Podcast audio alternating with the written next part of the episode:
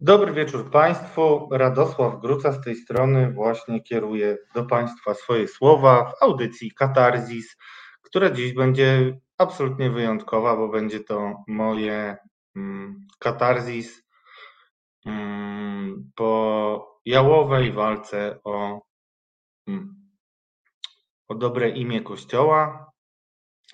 No nie, o to, by ocalić cokolwiek dobrego z tego wszystkiego złego, co o Kościele się dowiedzieliśmy?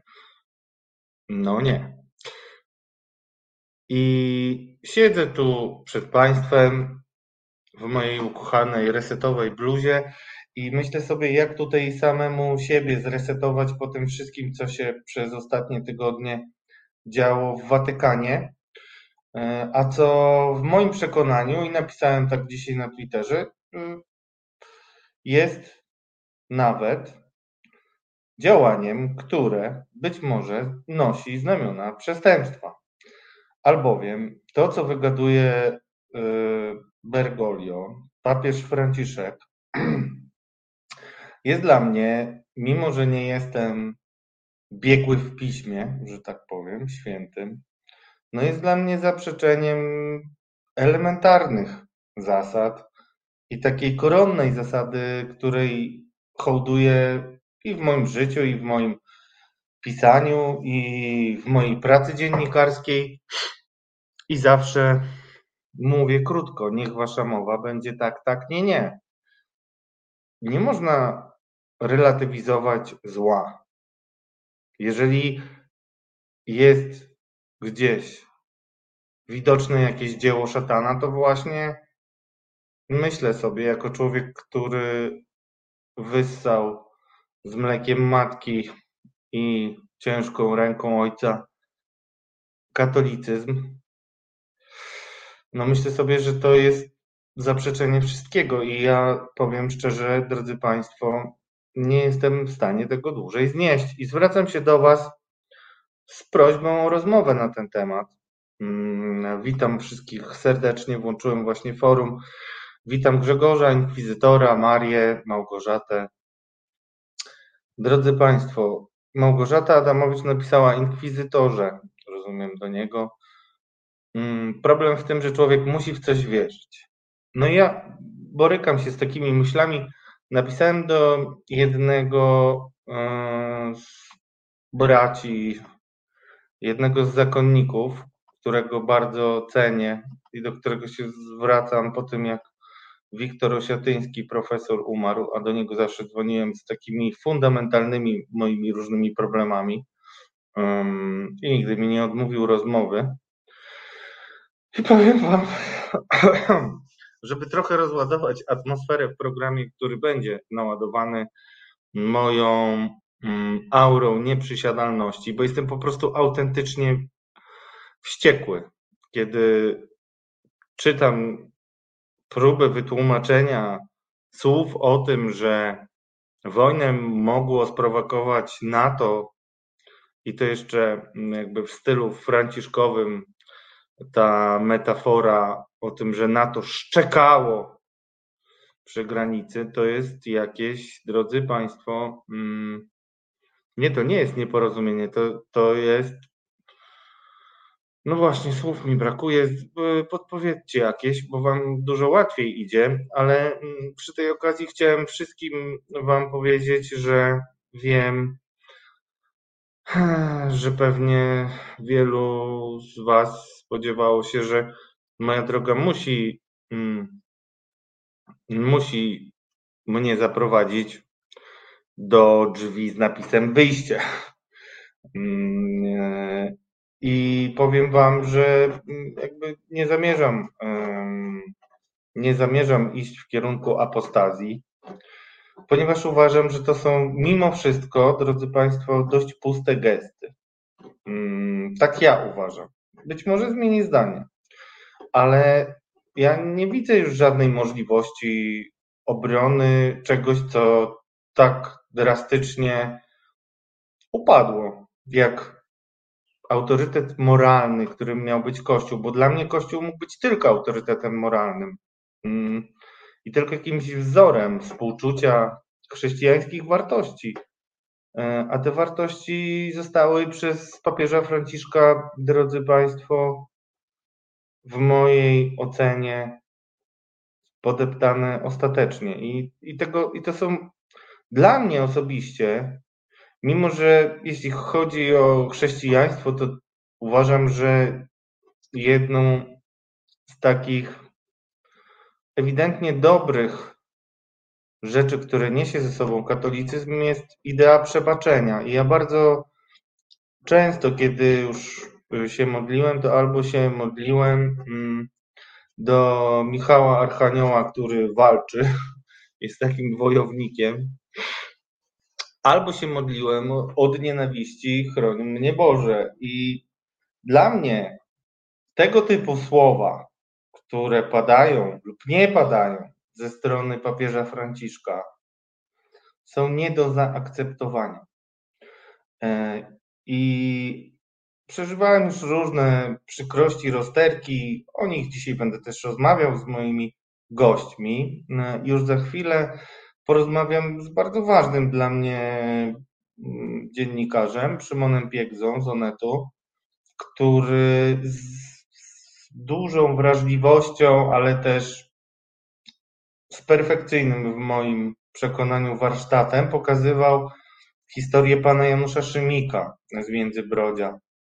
Bardzo żałuję mm, z naszego poprzedniego życia w pomarańczowym medium, drodzy Państwo, y, dwóch rzeczy. Jedną to to, że y, pan pomarańczowego medium skasował wszystkie archiwalne hmm, audycje, w związku z czym nie będziecie mogli już zobaczyć, jak kiedyś rozmawialiśmy z Szymonem Piegzą e, i jeszcze innymi gośćmi i tak się złożyło, że rozmawialiśmy w czasie, kiedy mm, wybiła godzina, w której papież Jan Paweł II mm, odszedł.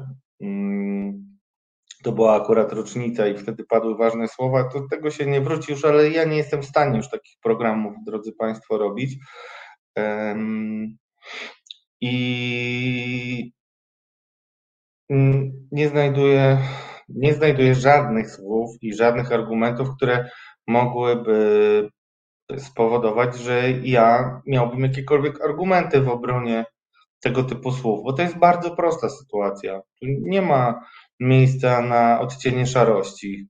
Jest wolne państwo suwerenne, Ukraina, wolnych ludzi, którzy umacniają swoją demokrację ewidentnie, którzy są proeuropejscy, którzy aspirują bardzo skutecznie do tego, żeby nigdy więcej nie znaleźć się po tej gorszej stronie żelaznej kurtyny, którą znowu w pewien sposób marzy o której rozwinięciu Władimir Putin znowu chyba dzisiaj marzy.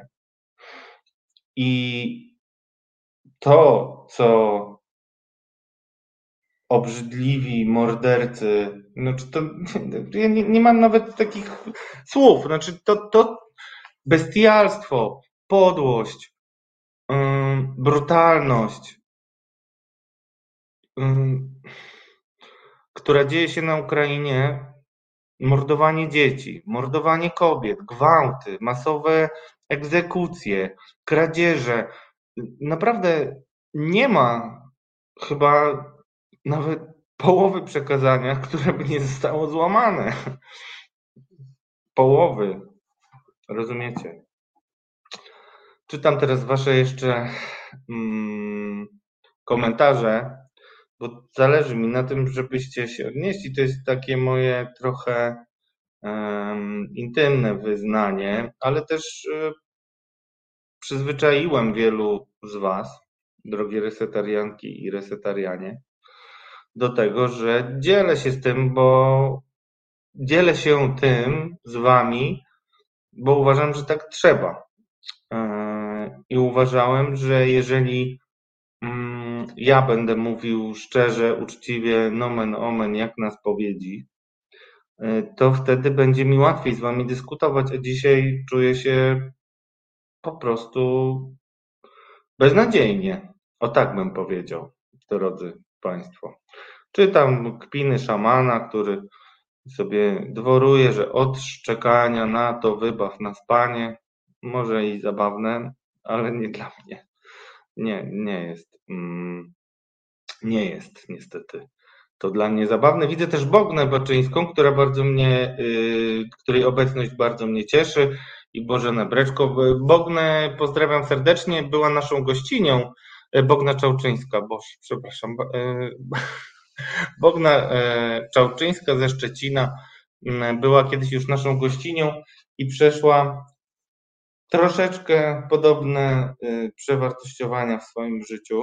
Mm, troszeczkę, bo jest dużo bardziej radykalna, ale musiała sobie dużo rzeczy wytłumaczyć, więc myślę, że kiedyś wrócimy do tej rozmowy, tym bardziej, że nie wiem czy wiecie, ale też e, szykuje się jakieś ostateczne rozstrzygnięcie kwestii mm, drugiego z takich najgorszych arcybiskupów w Polsce, czyli arcybiskupa Andrzeja Dzięgi.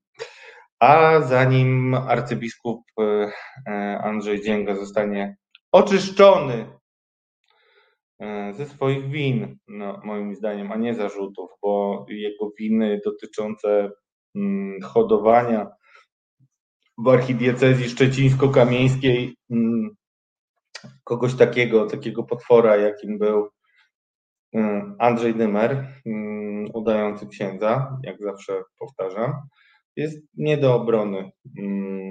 A mimo wszystko, po tym, co stało się między innymi w przypadku kardynała Stanisława Dziwisza,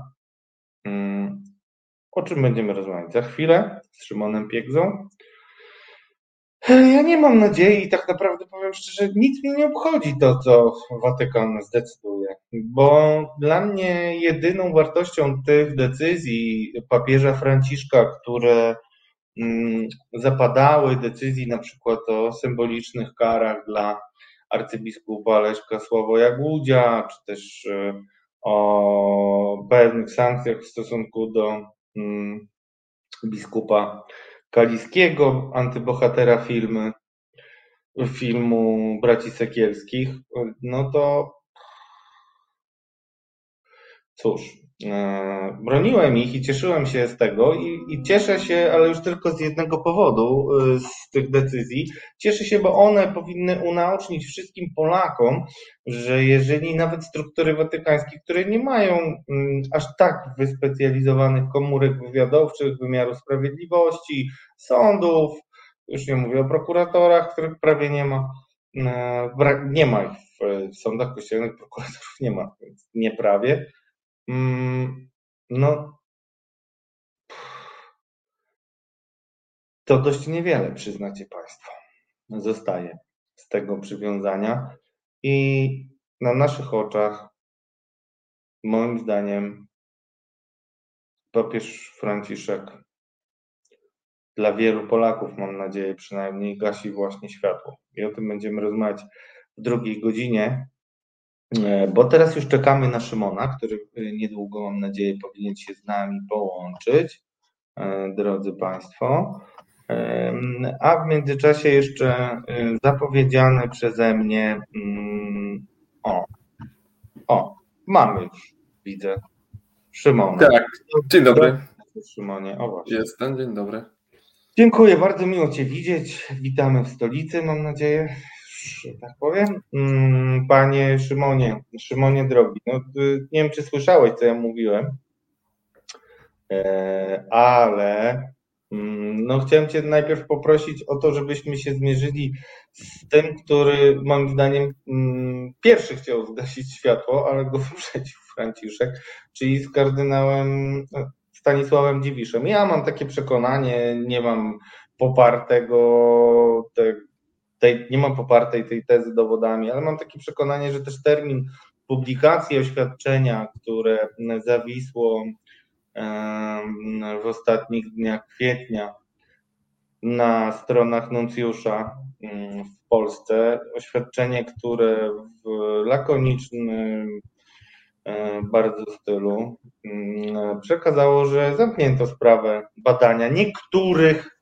przypadków Mm, dotyczących pedofilii w kościele e, przez e, kardynała Stanisława Dziwisza, mimo że to drodzy Państwo jest bardzo istotne, Szymon i nie tylko Szymon, ale Szymon ewidentnie udowodnił, że kardynał Stanisław Dziwisz kłamał przynajmniej w przypadku mm, wcale nie takim bagatelnym, bo chodzi o sprawę Janusza Szymika z Międzybrodzia, mm, który zresztą napisał list do papieża Franciszka, ale to przez litość przemilczę jeszcze do godziny 20. Mm, Szymonie, y, Zacznę od tego, czy tobie się wydaje, bo też obserwujesz tą sprawę, pilnowałeś jej długo, była w pewnym momencie jakaś nadzieja nawet na to, że przynajmniej symboliczna kara dla Stanisława Dziwisza mm, zapadnie ze strony Kościoła. W Polsce to wiadomo, że wymiar sprawiedliwości nie jest tym zainteresowany, przynajmniej do zmiany władzy.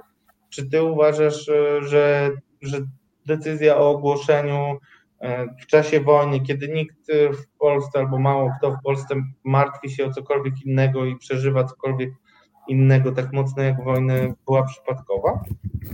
Ja myślę, że nie. To znaczy, też się na tym zastanawiałem. Mówiąc szczerze, nie mam na to dobrej i konkretnej odpowiedzi, bo mam wrażenie, że ten termin był dosyć właśnie nie, nie, niejednoznaczny. Przede wszystkim dlatego, że E, to oświadczenie nuncjatury apostolskiej, no i tym samym stolicy apostolskiej, e, okazało się dokładnie tym, o czym ja pisałem w ubiegłym roku. To znaczy, ja w ubiegłym roku, w lipcu dokładnie w Onecie, ujawniliśmy, że tak naprawdę kardynał już jest, e, sprawa jest zbadana i sentencja tego, tego wyroku i, i badania, podsumowanie tego badania już zostało kardynałowi przekazane nawet w czerwcu albo w lipcu ubiegłego roku. Więc y, sprawa prawdopodobnie już wtedy była wyjaśniona, znaczy wyjaśniona, no, można tutaj myślę zastosować taki publicystyczny cudzysłów e, w tym przypadku, ale co się okazało dokładnie tydzień temu, że to, o czym pisałem w ubiegłym roku w lipcu, potwierdziło się i bo to potwierdziło się po 10 miesiącach. Faktycznie z taką samą sentencją komisja orzekła, że sprawa kardynała jest wyjaśniona, została przebadana, została przebadana, oczywiście kardynał został oczyszczony z wszystkich zarzutów, tych, których, o których publicznie pisaliśmy my jako dziennikarze, ale również y, z tych, o których nie wiedzieliśmy, bo, bo do końca nawet nie wiadomo, które te przypadki, tak jak powiedziałeś, niektóre e, badała komisja e, kardynała specjalnego, wysłannika papieskiego, kardynała Baniacko. Więc do końca nie wiemy, czym się kardynał zajmował. Wiemy oczywiście, kiedy dokładnie był w Polsce. Wiemy, że trwało to dosłownie 7 czy 8 dni, jak dobrze pamiętam. E, no i krótko po tej wizycie ja już dostałem informację z bardzo bliskiego środowiska kardynała, że to kardynał właśnie też dostał informację, żeby spał spokojnie generalnie, bo e, finał badania będzie absolutnie po jego myśli, więc nie ma się czym przejmować. No i właśnie dostaliśmy potwierdzenie w ubiegłym tygodniu i faktycznie komisja orzekła, że wszystko, jest, wszystko było ok.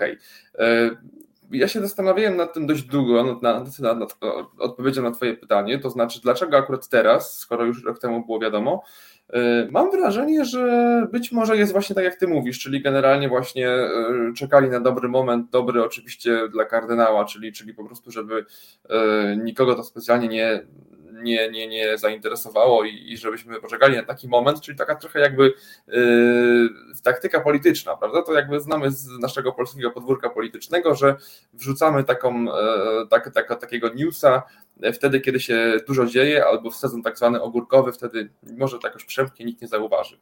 Yy, a z drugiej strony tak sobie myślę, ale to jest to już moje absolutnie prywatne refleksje albo domysły, yy, że Kilka dni po ogłoszeniu tego komunikatu nuncjatury apostolskiej, ksiądz kardynał Dziwisz y, obchodził swoje 83 urodziny, bo to było dokładnie 27 kwietnia. Więc ja tak sobie myślę, że być może po prostu papież albo nuncjusz apostolski chciał mu zrobić piękny prezent na urodziny 83. No i co by nie mówić, myślę, że się udało. Znaczy, brzmi to jak smutny żart, ale ja wcale bym się nie zdziwił, jak znam trochę obyczaje. Tak kościelne, powiem szczerze.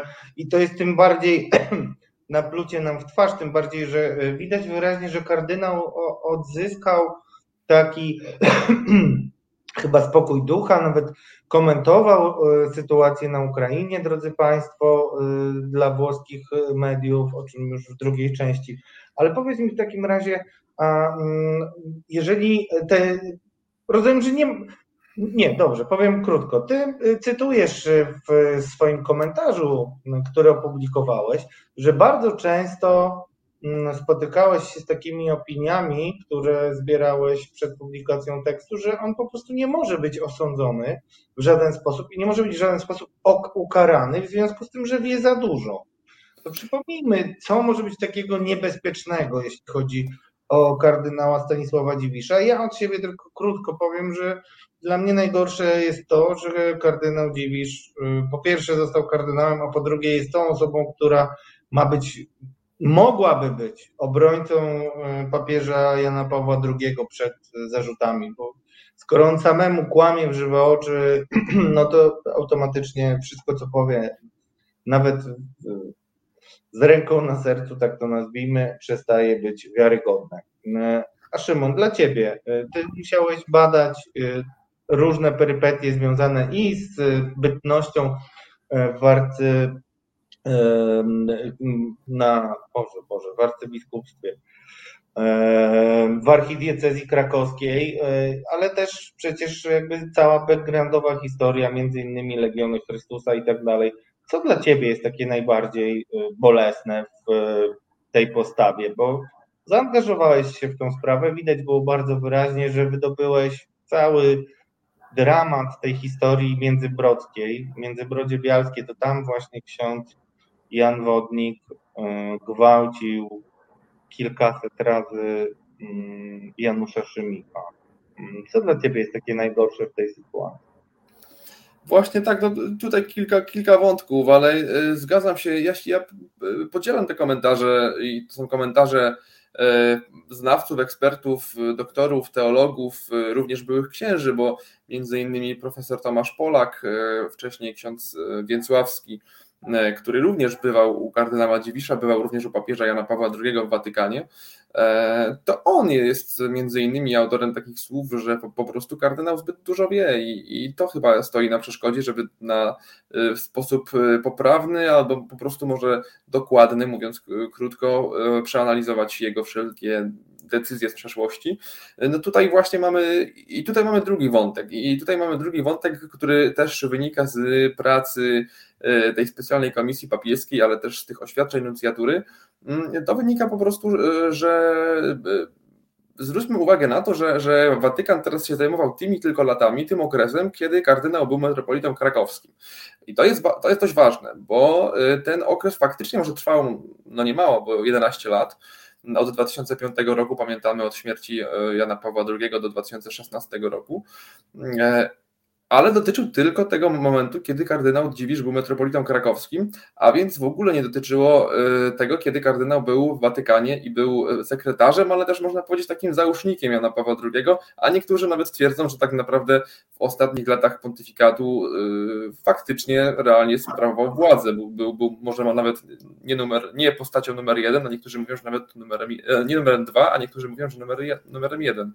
Mm, I myślę, że to jest największy problem. To znaczy, y, warto by było naprawdę, y, gdyby się ktoś, no, ktoś, no, mam tutaj na, na, myśli oczywiście kościół instytucjonalny, bo jak się okazuje, tylko oni są do tego władni i na dobrą sprawę chyba papież czy kongregacja do spraw biskupów, żeby się tym naprawdę zajęła, ponieważ y, tutaj, i to doskonale wiemy z doniesień medialnych, ustaleń dziennikarzy, nie tylko przecież polskich, ale na dobrą sprawę, zanim się tutaj, nie wiem, kamyczek może do naszego ogródka, ale taka jest prawda, zanim się tym, tym, tymi problemami, sprawami zajmowali nasi dziennikarze, my, to tym się zajmowali też amerykańscy dziennikarze, którzy obserwowali pontyfikat Jana Pawła II z bliska i którzy już wtedy donosili e, na początku lat 2000, na przykład Jason Berry, amerykański dziennikarz śledczy, który współpracował na przykład e, z, zdaje się z mm, National Catholic Reporter między innymi, e, donosili, że po prostu kardynał bardzo dużo wie i, konieczność, jest konieczność absolutna e, zbadania jego właśnie, czy to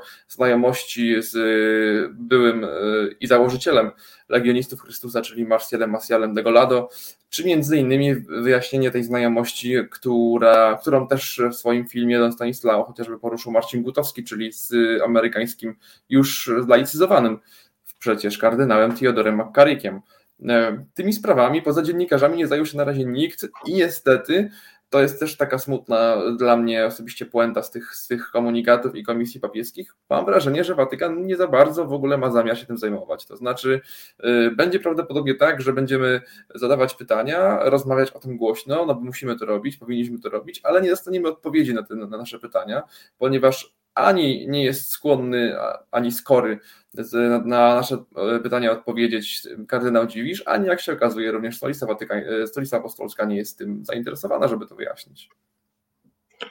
No to, że nie jest za, zainteresowana, no tylko pytanie, dokąd to w ogóle może zaprowadzić. Znaczy, bardziej mnie interesuje oczywiście kwestia Polski, bo mm, widać wyraźnie, że te skandale pedofilskie, twoje publikacje, śledztwa dziennikarskie spowodowały, że świadomość ludzi została przeorana. Już trudno jest dalej, ha, kto to mówi, to ja mówię, trudno jest dalej udawać, że, że no trudno jest znaleźć jakiekolwiek pozytywy w tych sytuacjach, bo wszyscy wiedzą, a Kościół ma zamknięte, władze Kościoła. Mają zamknięte oczy, yy, relatywizują, udają, że coś robią, bo nawet działalność Fundacji Świętego Józefa jest dla mnie takim raczej yy, no, rodzajem yy, usprawiedliwienia, że nie możecie przecież powiedzieć, że my nic nie robimy. A te przestępstwa cały czas jakby są dalej wykrywane, i już tak naprawdę nie wiadomo, co dalej można robić, bo ile można pisać o przenoszeniu z parafii na parafię, o tym, że prokuratura nie wszczyna śledztwa. To wszystko jakby. No, nie masz takiego poczucia, że walimy głową w mur i że tak naprawdę trzeba już postawić na to kreskę, bo jesteś jednym z Absolutnie. No właśnie. Absolutnie, ja się, ja, się, ja się absolutnie z Tobą zgadzam I, i oczywiście, że takie poczucie miałem e, w momencie, w ubiegłym tygodniu właśnie, jak poznaliśmy ten komunikat ze Stolicy Apostolskiej w sprawie kardynała Dziwisza, kiedy już było wszystko jasne, no tak jak mówiłem wcześniej, ja się tego spodziewałem i nawet no, mogę dzisiaj powiedzieć, że ja już wiedziałem w ubiegłym roku, jaki będzie werdykt, tak. ale jednak ale jednak człowiek, człowiek, człowiek wiedział, ale się jednak łudził, no, jak, jak, jak mówi y, krótkie y, polskie powiedzenie. E, no tak, no, tutaj masz absolutnie rację. Y, mam takie poczucie, że walimy głową w mur, że tak na dobrą sprawę tracimy czas. E, oczywiście ja bardzo chętnie zawsze się z Państwem spotkam i, i odpowiem na pytania i, i, i porozmawiamy o tym, tylko że na dobrą sprawę to nie zmienia, nie zmienia stanu faktycznego, prawda? Ale widzę nadzieję, widzę, widzę światło właśnie w tym, o czym ty mówiłeś, e, że jednak dociera to do ludzi. To znaczy, e, mam wrażenie, że coraz więcej osób widzi na dobrą sprawę. Ja tutaj nie chcę absolutnie może też demonizować tej instytucji, bo to chyba jeszcze też nie jest ten czas w moim życiu, e, chociaż do niego się zbliżam chyba powoli faktycznie, mm, e, żeby, żeby stwierdzić, że no, szanowni państwo, no otwórzmy oczy, przestańmy się oszukiwać, że wszystko jest dobrze i że generalnie ja sam niedawno, no w ubiegłym roku, czy może dwa lata temu, e, powiedziałem w programie na żywo taką tezę, że e, widzę na własne oczy, że papież Franciszek walczy z pedofilią i jestem z tego absolutnie zadowolony i szczęśliwy. No dzisiaj widzę, że może walczył. Dzisiaj bym użył trybu przeszłego, e, ponieważ podobna sytuacja, jaka była miejsce w, miejsce w przypadku kardynała Dziwisza, to nie jest jedyny taki, taki przypadek i o tym też warto powiedzieć. No, mieliśmy w ubiegłym roku e, dokładnie w czerwcu, pod koniec czerwca 21 e, wyrok stolicy apostolskiej w sprawie biskupa, emerytowanego biskupa kaliskiego, czyli tego, który był przed biskupem Janiakiem, biskupa Napierały, Stanisława i tam też stolica apostolska stwierdziła, że generalnie biskup został ukarany, ale e, jak to dokładnie było, znajdę ten cytat. O, doszło do niezamierzonego zaniedbania.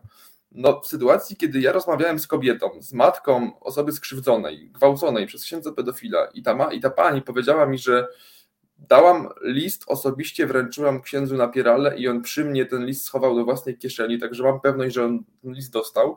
A jak zapytałem, a co było w tym liście, czy pani mi może powiedzieć? No było to, że mój syn jest gwałcony przez księdza pedofila, a on z tym pedofilem nic nie zrobił, no to ja się pytam, jakie tutaj są niezamierzone yy, zaniedbania według stolicy apostolskiej. No, no i nie wiemy, bo na te pytania cały czas, tak jak mówiłem, w przypadku kardynała Dziwisza i w przypadku innych biskupów, na pytania zostajemy bez odpowiedzi, bo nikt na nie odpowiedzieć nie chce. Y, taka podobna sytuacja miała miejsce jeszcze później w sprawie arcybiskupa Szkodonia, czyli biskupa pomocniczego krakowskiego, który był oskarżany w ogóle przez e, kobietę o, o to, że ją wykorzystywał seksualnie. I biskup Szkodoń, przypominam, drodzy Państwo, gdyby ktoś jeszcze się nie domyślał, uwaga, został oczyszczony w ogóle z zarzutów i Stolica Apostolska stwierdziła w ubiegłym roku również, że e, nie dopatrzono się w ogóle żadnej przewiny, kiedy kobieta która oskarżała biskupa, zeznawała w polskiej prokuraturze i śledczy oczywiście umorzyli śledztwo, bo sprawa była przedawniona wedle prawa karnego, ale, co jest bardzo istotne, y, pani została zbadana przez biegłych psychologów i psycholodzy orzekli, że jest autentyczna i że faktycznie trauma, którą przeżyła jest prawdziwa i tutaj nie ma jakby cienia wątpliwości. I Stolica Apostolska znowu nie widzi tego problemu i ani krzywdy. W tym, y, nie pamiętam tego komunikatu dokładnie, warto by było go, sprawdzić, y, ale tam faktycznie było napisane, że biskup Szkotoń wykazał się wielką nieodpowiedzialnością, że spotykał się z nastolatką sam w pokoju czy sam w mieszkaniu prawda? No to y, w momencie, kiedy kobieta oskarża biskupa o wykorzystywanie seksualne, Stolica Apostolska widzi wielką nieodpowiedzialność, że biskup spotyka się z nią sam na sam w jednym mieszkaniu.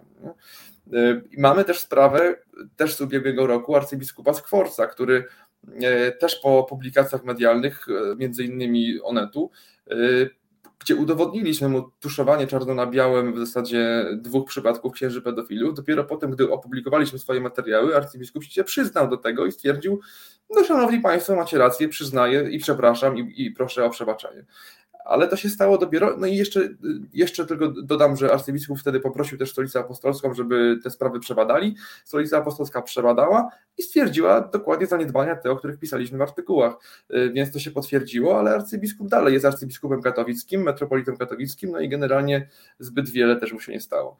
Więc naprawdę przypadek kardynała Dziwisza nie jest jedyny i ja mam wrażenie, że tak jak mówiłem wcześniej, jak jeszcze rok temu czy półtorej postawiłem tezę, że papież Franciszek walczy z pedofilią w kościele, tak dzisiaj zastosowałbym czas przeszły, bo mam wrażenie, że coś się faktycznie e, zmieniło i coś, coś, coś się zatrzymało, ten proces oczyszczenia się zatrzymał, niestety. Właśnie pytanie, czy to jest zatrzymanie procesu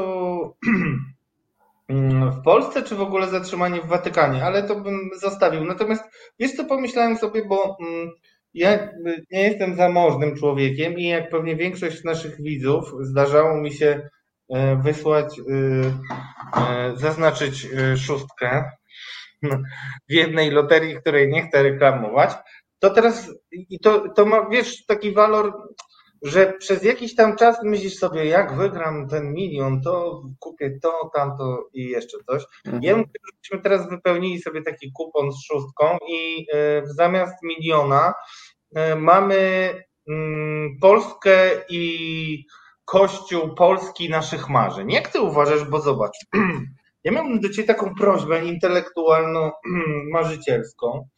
Jak ty uważasz, jak to powinno wyglądać po Twoich publikacjach, po tych wszystkich filmach? Jak powinien się Kościół zachować? To wcale nie jest marnowanie czasu na to, żeby sobie o tym opowiedzieć, także z Twojej perspektywy, bo wiesz, że jesteś młodszy ode mnie trochę, ale bardzo cenię Twoje dziennikarstwo i bardzo stawiam na takich e, ludzi, którzy, no kiedy ja już będę bardzo zmęczony, to będę wiedział, że jest jeszcze taki Piegza i jeszcze paru innych, którzy dają radę. Jak Ty uważasz, jak powinno e, to wyglądać w normalnym kraju, z normalnymi układami, z normalnymi mediami, nie tylko naparzającymi się. Jak ty uważasz? Ostatni raz mówię, dlaczego o cię o to pytam. My się przyzwyczajamy do życia w patologii. My zapominamy, jak to jest, e, jak powinno być normalnie. Ja nie mówię, że jakoś cudnie, świetnie, ale normalnie. To dlatego bardzo ważne jest, drodzy widzowie, widzki, resetarianie, resetarianki i Szymonie, powiedzmy sobie, jak ty uważasz, jak to powinno wyglądać? Taki proces oczyszczenia realnego z tego brudu. Ja mam po prostu wrażenie, że e, to na... I myślę, że to nie jest wcale myślenie życzeniowe, tylko myślenie racjonalne, e, przede wszystkim etyczne. Ja bardzo chciałbym, żeby Kościół został zwrócony osobom pokrzywdzonym, e, żeby został zwrócony zwykłym katolikom, którzy po prostu czują, że potrzebują być w nim i chcą mieć w nim swoje miejsce, ale dzisiaj nie potrafię, bo po, po, po, prostu no na pewno każdy z nas podejrzewam, który ma podobne prosterki, zadaje sobie pytanie, w końcu musi sobie zadać to pytanie. No ja też przez pewien czas, może niezbyt wcale krótki, ale przed nim zwlekałem i przed nim się chowałem, ale w końcu to pytanie do ciebie, w końcu cię dopada, mówiąc krótko, czy chcę być jeszcze w instytucji, która wspiera, mówiąc też kolokwialnie, grupę, która działa na kształt zorganizowanej grupy przestępczej. I czy chcę być członkiem takiej grupy, no w pewnym sensie instytucji, prawda? E, ja mam wrażenie, że nie i po prostu wiele osób y, podobnie myślących w ten sam sposób na to pytanie odpowie. Bardzo bym chciał, żeby po takich publikacjach, jakie my czynimy, e, nasi koleżanki, nasze koleżanki, nasi koledzy, e, po prostu, żeby antybohaterowie, bo tutaj trzeba mówić o antybohaterach, a nie bohaterach, ci, ci, ci antybohaterowie w sutannach i, i najczęściej w piuskach biskupich, po prostu żeby odeszli, żeby oni czuli y, to, że utracili moralny mandat sprawowania na przykład diecezją, czy archidiecezją, czy w przypadku arcybiskupa Sforza to w ogóle mówimy o metropolii katowickiej, która ma półtorej miliona wiernych prawie. Y, ja byłem pewien, to znaczy, no znowu, dam e, ujście może swojej głupocie i naiwności, ale no wybaczcie mi, drodzy Państwo, byłem prawie że pewien, że jednak po tych śledztwach faktycznie biskup zrezygnuje, prawda? I, i no stwierdzi, że już nie jest w stanie, nawet chyba nie chce dalej, dalej e, przewodzić milionami czy, czy półtorej miliona wiernych, ponieważ nie jest w stanie, ponieważ stracił moralny autorytet. Tak się nie stało. No, przypominam sprawę którą chyba pamięta każdy z nas, y, czyli sprawa sprzed y, dwóch lat y, arcybiskupa Edwarda Janiaka, e, czyli antybohatera drugiego filmu Braci Sekielskich Zabawa wchowanego. Biskup Janiak też do końca, mam wrażenie, w ogóle swojego życia nie widział problemu w tym, co zrobił i absolutnie nie myślał o tym, żeby odejść przecież, prawda? No, trzeba powiedzieć chyba jasno, że no, ja nie pamiętam przypadkiem takiego przykładu, gdzie, gdzie biskupi gdzie nawet pada cień podejrzeń. E, no my nie mówimy nawet o cieniu podejrzeń, tylko mówimy jednak o zazwyczaj twardych, mocnych faktach i zeznaniach świadków. Ja też docieram do ludzi, którzy e, byli u biskupa tego czy innego wielokrotnie. To jest właśnie historia chociażby właśnie Janusza Szymika, o której mówiłeś wcześniej, o której też niejednokrotnie rozmawialiśmy. To jest właśnie historia osób poszkodowanych przez E, osob, przez biskupa właśnie byłego e, Tarnowskiego, teraz katowickiego arcybiskupa Skworca i te osoby mi mówią, że ja byłem kilka razy u biskupa, rozmawiałem z nim, mówiłem mu, słuchaj, no ten człowiek, ten ksiądz jest pedofilem i zagraża dzieciom, trzeba coś z nim zrobić. Po czym się okazało, że biskup wysłał tego księdza na Ukrainę na przykład, prawda? I tam już wiemy dzisiaj, że tam działy się podobne przypadki, jest prowadzone szerokie śledztwo w ogóle międzynarodowe polsko-ukraińskie, ponieważ ksiądz wysłany z Polski na Ukrainę tam również gwałcił dzieci. No, no to, to, to jest koszmar, prawda? I taka osoba dalej y, jest y, biskupem i ona nie, mam wrażenie, że nie widzi żadnego problemu, żeby, żeby jednak wziąć odpowiedzialność, bo to naprawdę nie, znowu wracam do tego, że nasza rozmowa naprawdę nie jest myśleniem życzeniowym y, w stylu wygrałem w Totka, chciałbym w niego wygrać. Nie, po prostu ja się zgadzam z tobą, że, że, to, jest, że to jest zwykła y, odpowiedzialność i jakaś etyka tutaj, nawet zawodowa. No. Potraktujmy nawet ten, ten stan duchowny jako zawód. No, każdy z nas wykonuje jakiś zawód i ma jakąś etykę. Y, no okazuje się, że nie w każdym zawodzie ona jest. No o to, to sformułowanie o zawodzie jak każdym innym to y, padło kiedyś ze, z ust Dymera i opowiadał mi o tym chłopak, którego tamten próbował wykorzystać w saunie, do której go zabrał. Ale to y, tak mi się przypomniało. Natomiast Bożena Breczko zapytała cię i to jest pytanie podchwytliwe, ale też nie ma, nie, nie mogę ci tylko słodzić. Jak mhm. mówiłeś, Bożena Breczko pytała, jak mówiłeś... Yy, że trzeba zwrócić Kościół wiernym. Szukam tego pytania. Bożena napisała e, tak. Czy gość, Szymonie, to ty, może mhm. przywołać taki okres w dziejach Kościoła katolickiego, który był mu bliski w kontekście zwrócenia Kościoła wiernym. Jakiego Kościoła, Szymon? To znaczy tak, no jeśli chodzi o okres y, w kościele czy w jego historii, to, to niestety tutaj to nie jest moja mocna strona, więc ja na to nie odpowiem, y, ale, ale wiem, że jest coś takiego. Mhm. Tak, tak, tak. Y, rozwinę to w, w, taki sposób, jakby może nie wybiegając w przeszłość, ale w, w, postaram się wybiec w przyszłość. To znaczy, a może nawet nie w taką daleką przyszłość, bo, bo to się też dzieje teraz też w Polsce. Mamy coś takiego w Polsce jak y, droga synodalna. Droga synodalna jest bardziej znana, to określenie bardziej jest znane z kościoła niemieckiego, ponieważ, no i generalnie zachodnich, ponieważ tam to się odbywa od, od dłuższego czasu. U nas dopiero ten, ten, ten etap jest praktykowany chyba od roku i jesteśmy dopiero na pierwszym etapie ale ja mam wrażenie, że to jest przyszłość Kościoła i mogę tylko się też podzielić z Państwem taką refleksją, że w ubiegłym tygodniu e, byłem w Katowicach, właśnie rozmawiałem z biskupem koadiutorem, tym, który Stolica Apostolska wyznaczyła za arcybiskupa Skworca po naszych publikacjach.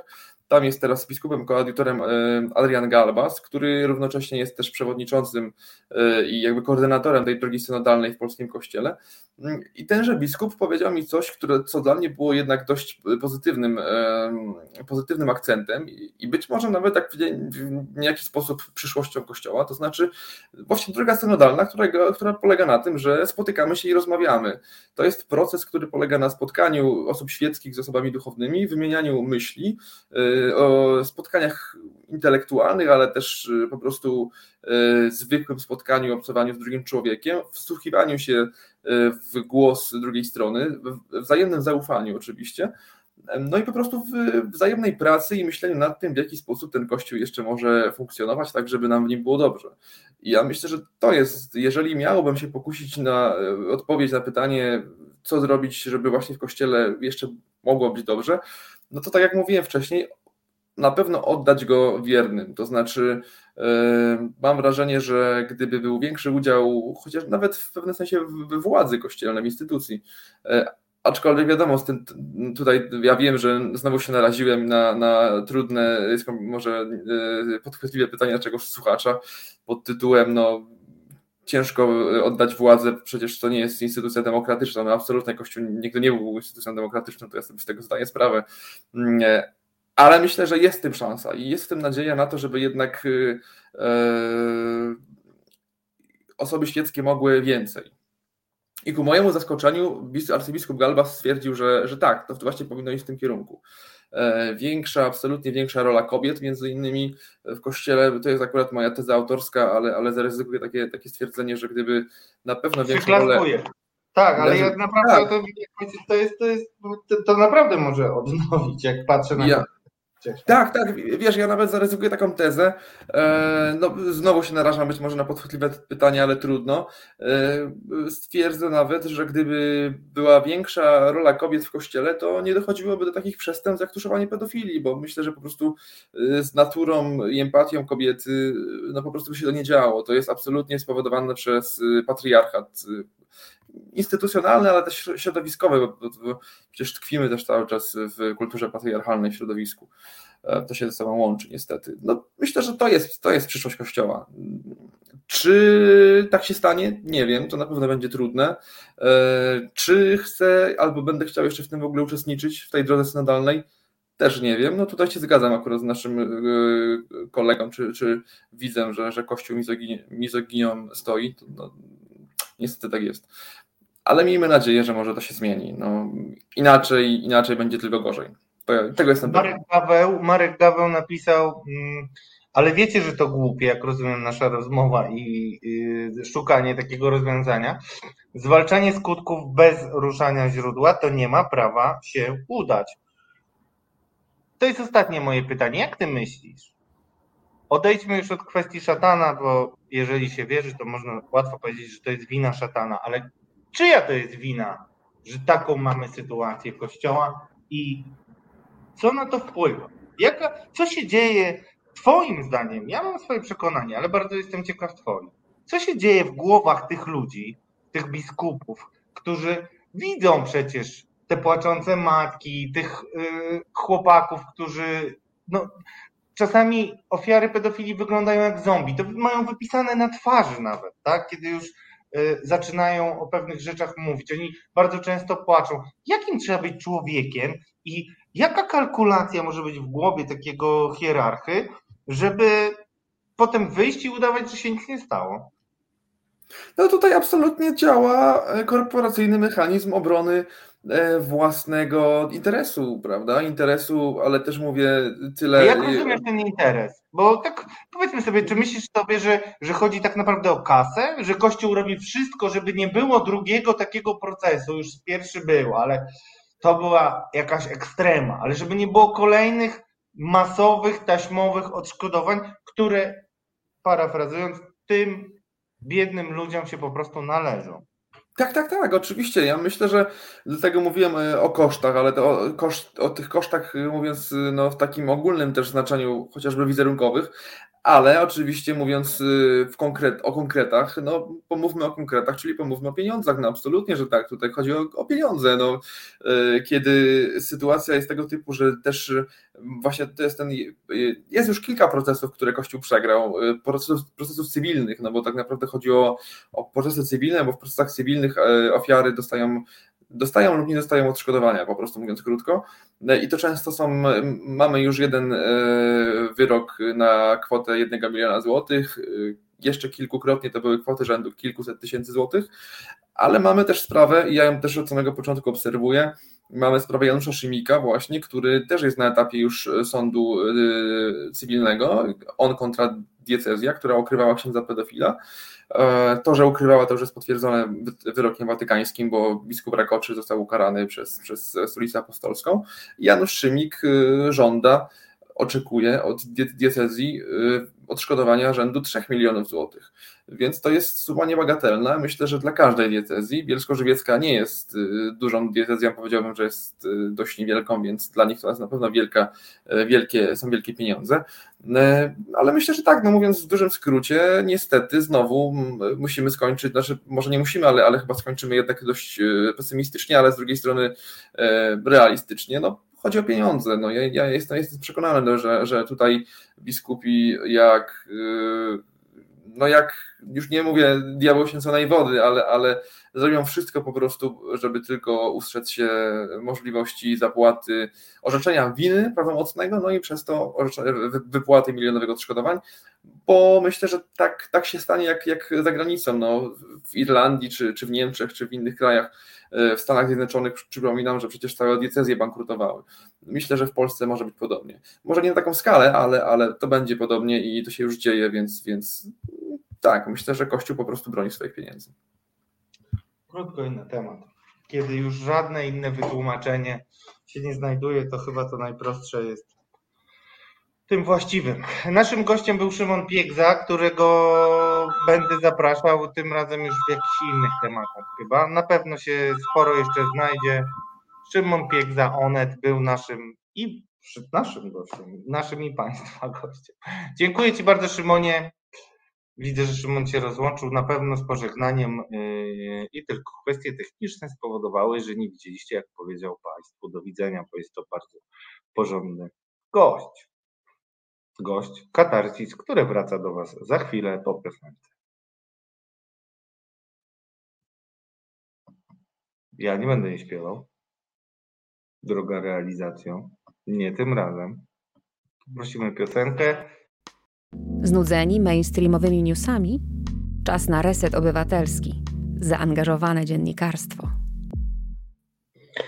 Witam serdecznie Państwa, dobry wieczór. Radosław Gruca Katarzis i jego przyjaciel w wierze, brat Robert Wiktor Fidura. Nie, Robert Fidura, Wiktor Porycki, bo tutaj tak trochę mylące. Dobry wieczór, Robercie. Cześć. Mm, Wiktorze. Nie wiem, czy słyszałeś, rozmawiałem wcześniej z Szymonem mm, Piegzo. Tak, nie całą, niestety nie całą rozmowę mogłem słuchać, odsłuchać, ale, ale część, część tak, tak, słyszałem. Doszliśmy do y, przykrej konstatacji, y, banalnej być może, że jeśli nie wiadomo o co chodzi, chodzi o pieniądze i cóż. E, e, no, zacznę, zacznę od, trochę od początku, bo już rozmawiałem z Tobą o tym, co się dzieje z papieżem i tak znajdowałeś jakieś tam okoliczności łagodzące, ale zgodziliśmy się w jednym. Jest taki fragment jednak w Piśmie Świętym, który się nazywa Łatwo zapamiętać, wszyscy drodzy resetariani i resetarianki, niech wasza mowa będzie tak, tak, nie, nie. Ty byłeś w seminarium, powiedz, co to znaczy tak naprawdę, bo ty jesteś, poza tym, że jesteś w seminarium, to jesteś swój chłopak, przeżyłeś niejedno, angażujesz się, musiałeś dużo przykrości przeżyć także z racji na to, że domagałeś się w ostrych słowach elementarnej przyzwoitości. Co znaczy ten fragment z Pisma Świętego? Tutaj nie trzeba nic interpretować, tutaj nie trzeba nic wyjaśniać. Niech wasza mowa będzie tak, tak, nie, nie. Mówiąc wprost, no, mówcie prawdę. Tyle. Po prostu. To nie ma nic innego. Te, wiesz, pola do e, dzielenia włosa na czworo, e, zastanawiania się, co autor miał. Nie, no to jest wprost napisane i tutaj nic nie trzeba roztrząsać. E, Ja myślę, że, e, no wiesz, trochę wcześniej rozmawialiśmy. Ja myślę, że mm, z jednej strony powiem tak. Chyba nie ma na świecie normalnego człowieka. Rosjan e, jakby odstawiam na bok w tej chwili, który p- powiedziałby, że wojna jest dobra. Nie, każda wojna jest zła, bo polega na zabijaniu. No po prostu. E, e, I też się nie da tutaj nic, wiesz, wymyśleć e, prochu nowego. Nie, no tak jest. No. E, Ale, ale, no i tutaj się niestety trochę zaczyna dzielenie włosa na, włosa na czworo. No bo Ukraina w żaden sposób nie sprowokowała e, Rosji, Federacji Rosyjskiej, do tego, żeby ta ostatnia na nią napadła, dokonała agresji. Tam nie było żadnych, nie wiem, wiesz, e, e, nie wiem, Ukraińcy nie ostrzelali terytorium, nie dopuścili się żadnych, nie wiem, aktów terrorystycznych gdzieś w miastach rosyjskich. Nic takiego nie miało miejsca. Ta agresja jest niczym, niczym, absolutnie niczym nieuzasadniona. Niczym Teraz- nie zawiniona, bo uzasadnienia tu nie ma żadnego Tu nie, przewinienia. tu, tu nie ma czegoś takiego, że można by powiedzieć, no ale, no wiesz, Radek, ale jednak co. No nie, no, no trzeba być idiotą, żeby szukać w ogóle tego rodzaju jakiegoś próby usprawiedliwienia. Nie ma czegoś takiego. I w takim układzie, w, takim, w takiej sytuacji, to co mówi i robi Franciszek, że on to najpierw do Moskwy, że on to e, nie wymienia w ogóle z imienia i nazwiska, czy z nazwy kraju agresora, no to coś zaczyna mi tutaj nie pasować. W momencie, kiedy on mówi, że NATO szczekało pod drzwiami Ukrainy, czy ujadało, bo to można albo tak, albo tak tłumaczyć, zdaje się, do, bardzo dobrze włoskiego nie znam. E, e, jakby szuka tego usprawiedliwienia, to ja zaczynam znowu dalej nie rozumieć. W momencie, w którym on mówi, no ale za to wszystko to generalnie producenci broni zaczynają, e, czy odpowiadają, no bo jakby nie było producentów, to nie byłoby broni, nie miałby kto, nie byłoby czym walczyć. I zaczyna to pobrzmiewać taką, mm, wiesz, nutą, przynajmniej część społeczeństwa tak to odebrała, że e, odmawia Ukrainie prawa do obrony. E, Nie mówię, że tak powiedział, mówię, że można odnieść takie wrażenie. Było. I część e, e, ludzi odniosła takie wrażenie. To ja mam do niego pytanie. Nie tak dawne czasy, ja je doskonale pamiętam, wojna brytyjsko-argentyńska o Falklandy.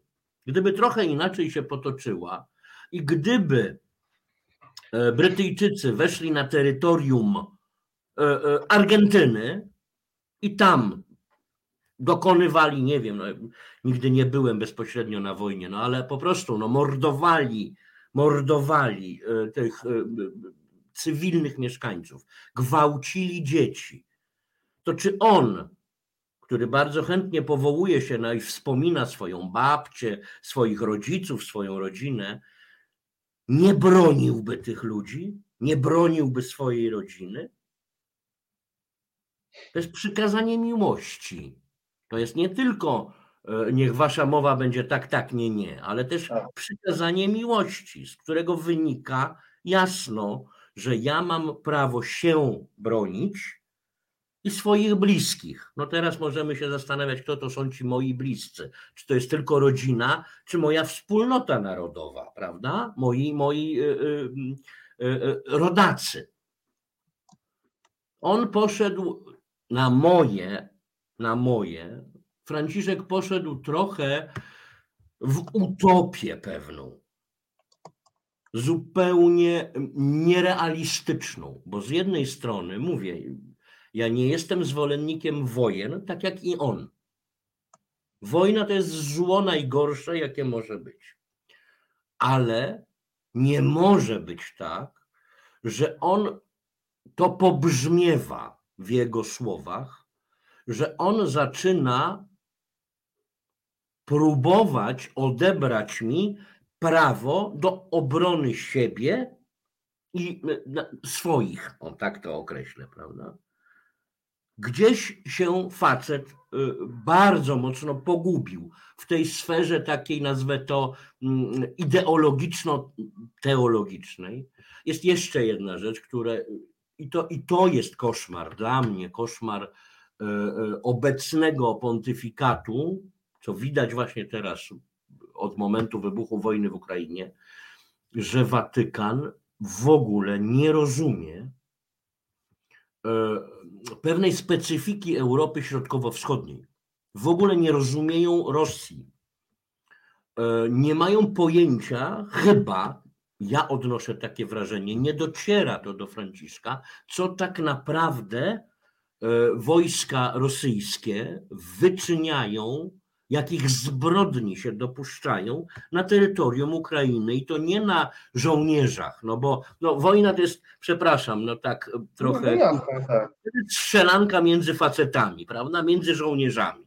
Nie, tam nie ma czegoś takiego. Oczywiście, no, znaczy są te działania ściśle wojskowe, ale oprócz tego jest mordowanie ludności cywilnej, głodzenie tych ludzi, gwałcenie, e, e, tortury. Dzisiaj czytałem e, rozmowę żołnierza rosyjskiego z matką, która przechwyciła służba bezpieczeństwa, wywiad, przepraszam, wywiad e, ukraiński, gdzie on opisuje, jak on torturował, jaki on był zadowolony z tego, że zamordował 20 osób. W XXI wieku mnie to się nie mieści w głowie. A papież, dyplomacja watykańska patrzą na nich jak na, przepraszam, kogoś, e, z kim można rozmawiać jak z cywilizowanym człowiekiem. No niestety to nie są cywilizowani ludzie. E, Sami Ukraińcy nazywają, określają ich e, mianem orkowie, prawda? To jest bardzo częste na, na Tak. forach czy w, na Twitterze Bo oni ukraińskim. nie mają nic ludzkiego, znaczy te ludzkie jakieś elementy, no, nie, nawet nie elementarne, no, je, no, no, niby ludzie ludziom zgotowali ten los, tak? Tak kiedyś e, po II wojnie pisano, niemniej jednak, no, to jest bestialstwo, to jest sprawa odejście słynna-. Słynna, sprzed paru tyg, tygodni, bo to bodajże w marcu miało miejsce, kiedy była ta słynna rozmowa papieża z patriarchą e, Cyrylem. E, Ja już wtedy swoim różnym znajomym mówiłem: Słuchajcie, ten człowiek, Franciszek, nie wie, co robi. Jemu się wydaje, że on rozmawia z biskupem, z duchownym z księdzem, jak zwał, tak zwał, patriarchą. A to jest pułkownik KGB. Oczywiście, że tak. To jest KGBista, to jest człowiek, który mm, lata od 70 chyba roku, jak dobrze, albo od 71 roku współpracował z KGB, do, dochrapał się stopnia pułkownika w tym KGB, został oddelegowany e, i to w tamtym kościele nie było nic nadzwyczajnego w czasach Związku Sowieckiego. Tak. Został oddelegowany do pracy na odcinku cerkiewnym e, i tak się złożyło, że teraz został e, głową kościoła prawosławnego w Rosji. To jest człowiek, który ma minimum własnego majątku około 4 miliardów dolarów. Tak jest, tak jest szacowany, prawda? Wtedy ukazał się komunikat, że tam panowie porozmawiali, że trzeba rozmawiać językiem nie polityki, a Jezusa i tak dalej, Ewangelii. Dwa, wczoraj ukazał się znów słynny wywiad Franciszka dla Corriere della Sera, w którym Franciszek mówi, że tam zwracał mu uwagę, Cyrylowi groził palcem, że nie może być, prawda, tym e, ministrantem Putina, tak to jest tam określone. Dwie godziny później ukazuje się komunikat na mm, e, stronie e, Patriarchatu Moskiewskiego, w którym jest wyraźnie powiedziane, papież nie zrozumiał, o czym była rozmowa. On chce jechać do Moskwy, właściwie po co? Papież, Franciszek. No dobrze, ale nie poznaję ciebie kolego, drogi, y, i też nasi forumowicze y, zwracają uwagę, że oczywiście przekornie mówię, zwracają uwagę, że ty robisz takiego, nie wiem, niepełnosprytnego z papieża. No, to nie jest, e, znaczy, przyznaję, że kiedy rozmawiałem z jednym moim znajomym zakonnikiem, to dworował sobie dość podobnie, że przecież laty nosi, to, to nie są ludzie formatu papieskiego, potem oczywiście zwracał uwagę, że żartuje, no ale nie, no my powinniśmy chyba, znaczy ja tak uważam, żądać odpowiedzialności za słowa. Te słowa dla wielu są mm, no, drogowskazem i tutaj e, tak to widzę. Nie, nie wydaje ci się, że jesteś zbyt łaskawy? Nie, nie znam cię ze zbytniej łaskawości. E, ja ci powiem tak. E, ja sam go nie rozumiem.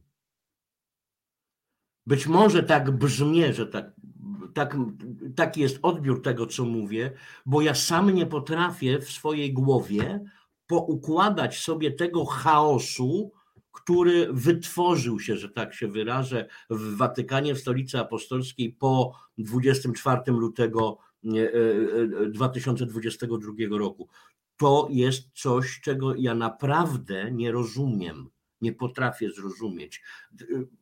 Tak jak nie rozumiem w ogóle, i to jest jeden z błędów stolicy apostolskiej, to jest brak czegoś, co się generalnie bardzo często określa Ostpolitik, prawda, ta polityka wschodnia.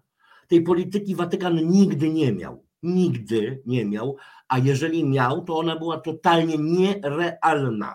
W 1974 roku y, ówczesny sekretarz stanu, chyba, tak, y, y, nie, on był wtedy nie, nie, nie, jeszcze nie sekretarzem stanu, on był takim e, nuncjuszem do spraw specjalnych poruczeń, prawda, bodajże jakimś takim, Kazaroli w każdym bądź razie, wymyślił sobie, że Watykan powinien dogadać się z reżimem komunistycznym w Polsce i podpisać stosowne tam konkordaty, jakieś porozumienia, prawda. E, Wyszyński, jak się o tym dowiedział świętej pamięci, to po prostu w tym czasie wyjechał z Warszawy stwierdził, że nie będzie firmował wariactwa e, Kazarolego. A teraz Parolin i Franciszek powołują się na tą zupełnie idiotyczną postawę właśnie Kazarolego, też zresztą świętej pamięci. Więc przyznaję bez bicia, ja się sam bardzo mocno w tym wszystkim gubię, bo nie potrafię poukładać tych klocków w jakąś pewną, wiesz, spójną całość logiczną, bo tu mi się nic z niczym nie zgadza. No po prostu może się nie, nie, nie, nie, nie zgadzać, tak mi się wydaje. Mm, e, e, Robert, chciałem Cię spytać, bo e, o, prosić Ciebie o ocenę takich słów. Mm, czy się zgadzasz z nimi? Mm, e, już momencik, przytoczę, e, przytoczę Państwu cytat. A propos tego właśnie cyrylowego gadania i tak dalej, mm, czy ty się zgadzasz z takimi słowami i czy zgadniesz, kto je powiedział? Sytuacja nie sprzyja interwencjom papieskim. To, co powiedział patriarcha moskiewski, jest skandalem. To, że my tu na zachodzie wszyscy jesteśmy narkomanami, wszyscy homoseksualistami, trudno nawet słuchać takich słów. Jedynym świętym jest on sam. Cyryl nie chce nawet wysłuchać apeli papieża. Jak myślisz, kto mógł takie kategoryczne i twarde stanowisko zaprezentować? Dodam, że jest to powiem, podejrzewam, że mógł to być Gondecki. Haha, kardynał Dziwisz, który odnalazł się w glorii, w chwale. i wychodzi teraz.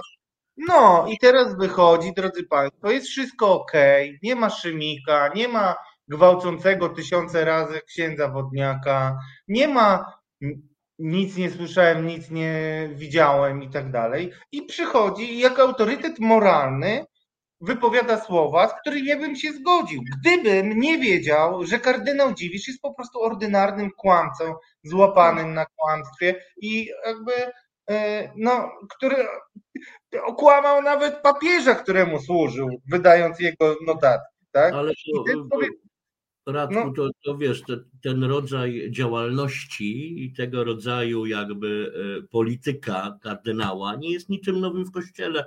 E, e, to, to jest pewna norma.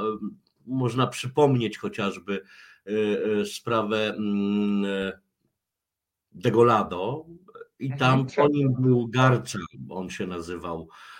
Jeszcze za życia Degolado ale już po wyroku na niego, tym takim nie bardzo wiadomo jakim, no ale jakimś tam wyroku watykańskim, e, Gardza szedł mm, w, za, w pewnym sensie jakby szedł w zaparte, bo e, no też właśnie moralizował, prawda, że Kościół, że należy wiara, bo tylko i wyłącznie w kościele można zdobyć, prawda, trzymać się zasad należy i tak dalej. E, to, to nie jest nic nadzwyczajnego. Postawa, obecna postawa Dziwisza to jest pewna kontynuacja starej linii, prawda? Gdzieś w filmie byłem, tylko ja nie jestem specjalnie kinomanem, ale była taka, pamiętam, scena, jak cię złapią za rękę, to mów, że to nie twoja ręka, prawda? No to, to jest ten, to jest ten, Młody to jest ten typ, być może. Mówię, ja nie jestem kinomanem, ale to jest ten, ten sposób działania, prawda? Powtarzasz jak mantrę swoje, swoje, swoje, swoje, e, niezależnie od tego, czego się sam dopuściłeś, czy nie dopuściłeś, czy masz do tego moralne prawo w ogóle rozmawiać, czy zabierać głos. No, żadna nowość. Hmm. Chciałem Ciebie spytać jeszcze o tą y, sytuację związaną z Moskwą, bo to jeszcze jest ważny moment, bo żebyśmy wiedzieli o czym mówimy i też mm, żeby Państwo, którzy myślę, że nie ma w Polsce człowieka, który by nie słyszał o tym szczekaniu na to, ale mm, no, tam była jeszcze między innymi wypowiedź dotycząca ewentualnego wyjazdu na Ukrainę. I papież stwierdził, że nie ma potrzeby y, na ten moment przejść mm, na Ukrainę i, i, i chciałby jechać do Moskwy. Dobrze, skoro tak ci dobrze szło szukanie jakichś yy, argumentów tłumaczących, to, to czy, czy, czy podejmiesz się jeszcze próby obrony wyjazdu do Moskwy? Nie, nie ja nie mam zamiaru go bronić w żadnym, w żadnym wypadku. To, to z mojej strony nie jest żadna próba e, e, e, jakby usprawiedliwiania Franciszka. Podejrzewam, a to jest tylko i wyłącznie moje podejrzenie, że w jego umyśle zadziało się coś takiego. Otóż taki schemat skoro wojna jest zła, każda wojna jest zła, każda strzelanka jest zła, każde zabijanie jest złe, to po co ja mam jechać do Kijowa, skoro jeżeli tam pojadę, to w sumie będę musiał powiedzieć: OK, macie prawo się bronić wprost. Ale to macie prawo się bronić będzie oznaczało, że tak naprawdę powiem, OK, możecie strzelać do Rosjan. Tak. No to tak. po co ja tam pojadę? To ja wolę jechać do e, Moskwy, No bo przynajmniej tam to mogę poudawać, pogrozić Putinowi i Cyrylowi paruszkiem, prawda? Co prawda oni ze mnie zrobią idiotę, bo y, propagandowo tak by to wyglądało. Zrobiliby z niego matoła totalnego, wykorzystali jego wizytę tam jako dowód na rzekome poparcie dla polityki Moskwy, dla wojny prowadzonej w Ukrainie. No ale tam przynajmniej nie będzie musiał mówić, że wolno zabijać. Tak mi się wydaje, że coś takiego zadziało się w jego mózgu. E, przedziwna konstrukcja, dla mnie znowu nie do zrozumienia, bo podkreślam, poza tym, że jestem e, e, pacyfistą, to jednak uznaję, i Kościół chyba do dzisiaj to tak naprawdę uznaje, że istnieje coś takiego jak wojna sprawiedliwa, wojna obronna. Ja mam prawo się bronić, tak samo Ukraińcy w tej chwili mają nie tylko prawo, ja uważam, że wręcz e, obowiązek się bronić.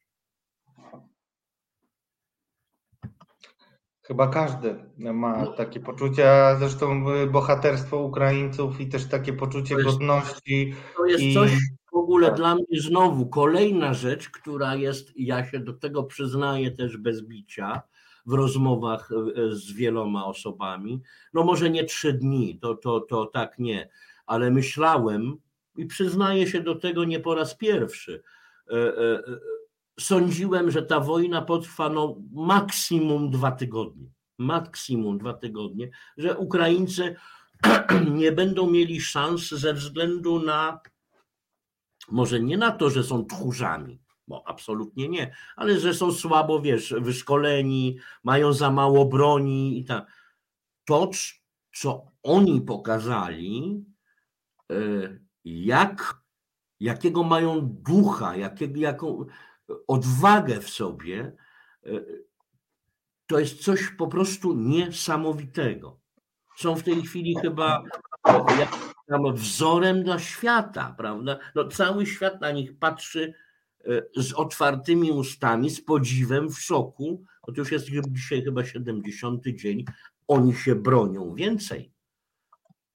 Oni wy, no, no, może nie to, że wygrywają, bo, bo, bo do końca wojny jeszcze daleko, ale y, y, no, łomot Rosjanom spuścili zdrowy, prawda? Straty ludzkie, 10 lat wojny w Afganistanie to było chyba około 10 czy 14 tysięcy ludzi, już nie pamiętam dokładnie, a w tej chwili w Ukrainie w ciągu 70 dni stracili ponad 20 tysięcy ludzi. To jest znów kolejna rzecz, nad którą no, no niesamowita, niesamowita odwaga, i determinacja tych ludzi, e, e, właściwie naszych sąsiadów przecież, prawda? Tak, po, a, powoli, a powoli naprawdę coraz bardziej naszych braci. E, no, nie chcę, żebyśmy zbaczali z tematu Franciszka. Chciałbym, żebyśmy sens tak solidnie rozjechali te jego słowa. Dlatego chciałem zrobić mały wstęp. Za chwilkę naszym gościem będzie e, Jarosław Makowski, filozof i też autor, publicysta, radny, no, człowiek wielu talentów, który, e, w, czytam opis jego książki. E, Makowski, książka wydana przez Arbitror, Pobudka Kościele, bardzo polecam, ale pisał wtedy, znaczy pisało wydawnictwo najprawdopodobniej wtedy tak. Makowski szczególny nacisk kładzie na kwestie społeczne, które papież często porusza: spór o klimat, troskę o ubogich, otwarcie Kościoła na świat współczesny czy przyjmowanie uchodźców.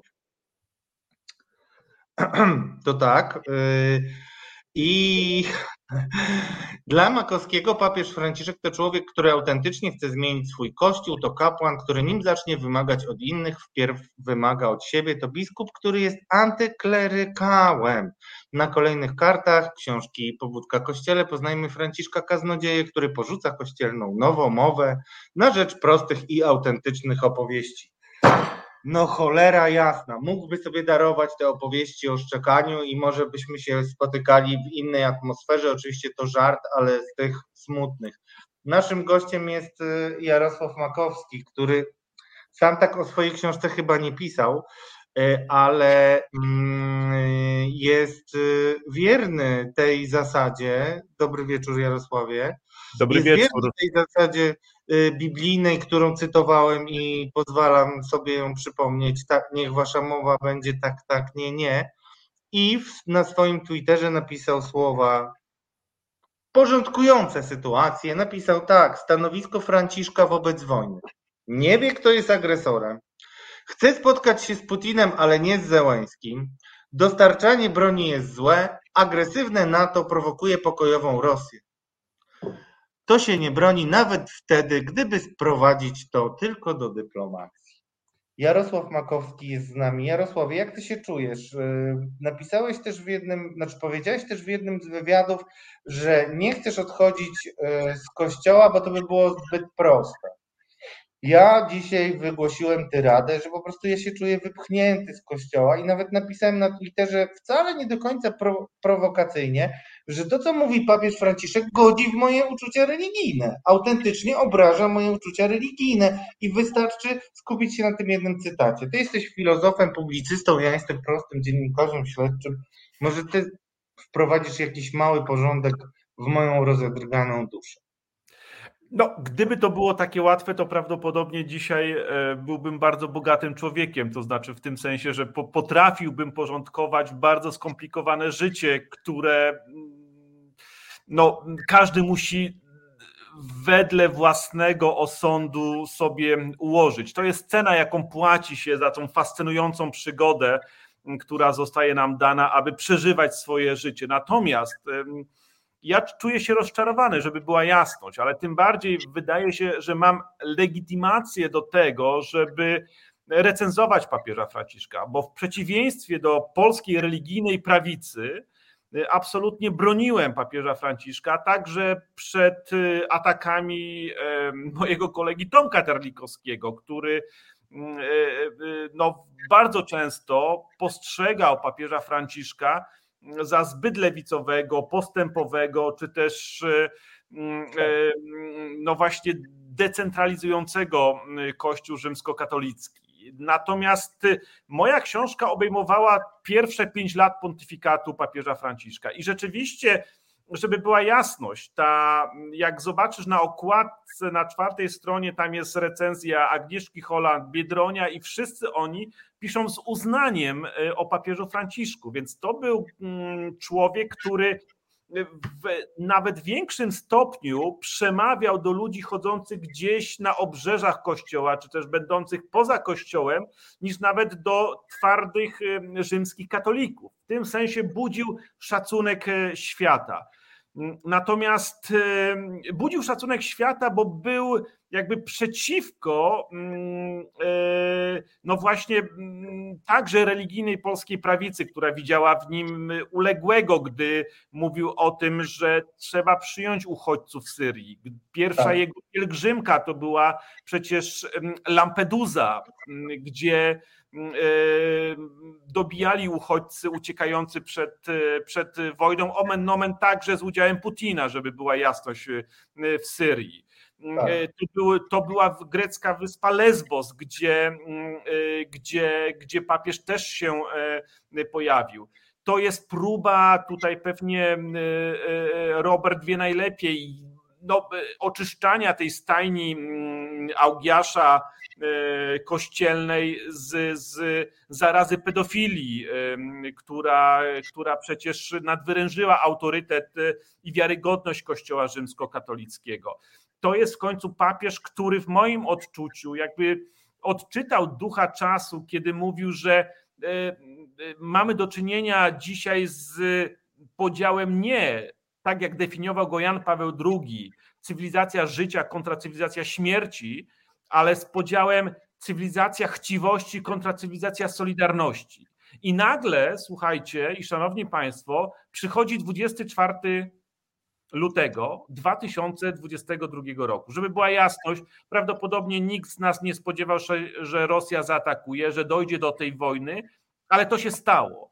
I zachowanie papieża jest, jest kompletnie niezrozumiałe. To znaczy, mam takie przekonanie, że mm, Franciszek mm, nie rozumie specyfiki Europy Wschodniej i Europy Środkowej że na ołtarzu dobrych stosunków z rosyjską cerkwią prawosławną, o której Robert mówił, na czele której stoi kagibista Cyryl, nie powinno się w ogóle rozmawiać i że to jest zaprzeczenie istoty chrześcijaństwa. I w końcu e, Franciszek e, troszczy się o dialog z Moskwą, ponieważ chce zadbać o interesy diecezji katolickich na terenie Federacji Rosyjskiej. Ale w moim odczuciu kwestie strategiczne, polityczne czy taktyczne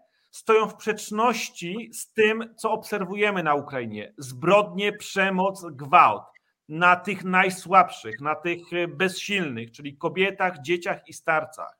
Dlaczego papież i jego postawa, która jest taka mm, niejasna, budzi oburzenie zwykłych katolików, bo to o to chodzi tak naprawdę w moim odczuciu, Ano dlatego, że ci katolicy i każdy z nas widzi bardzo jasną sytuację moralną i de facto polityczną. To znaczy, mamy agresora, mamy złego i mamy ofiarę, czyli Ukrainę, i agresora, czyli Rosję.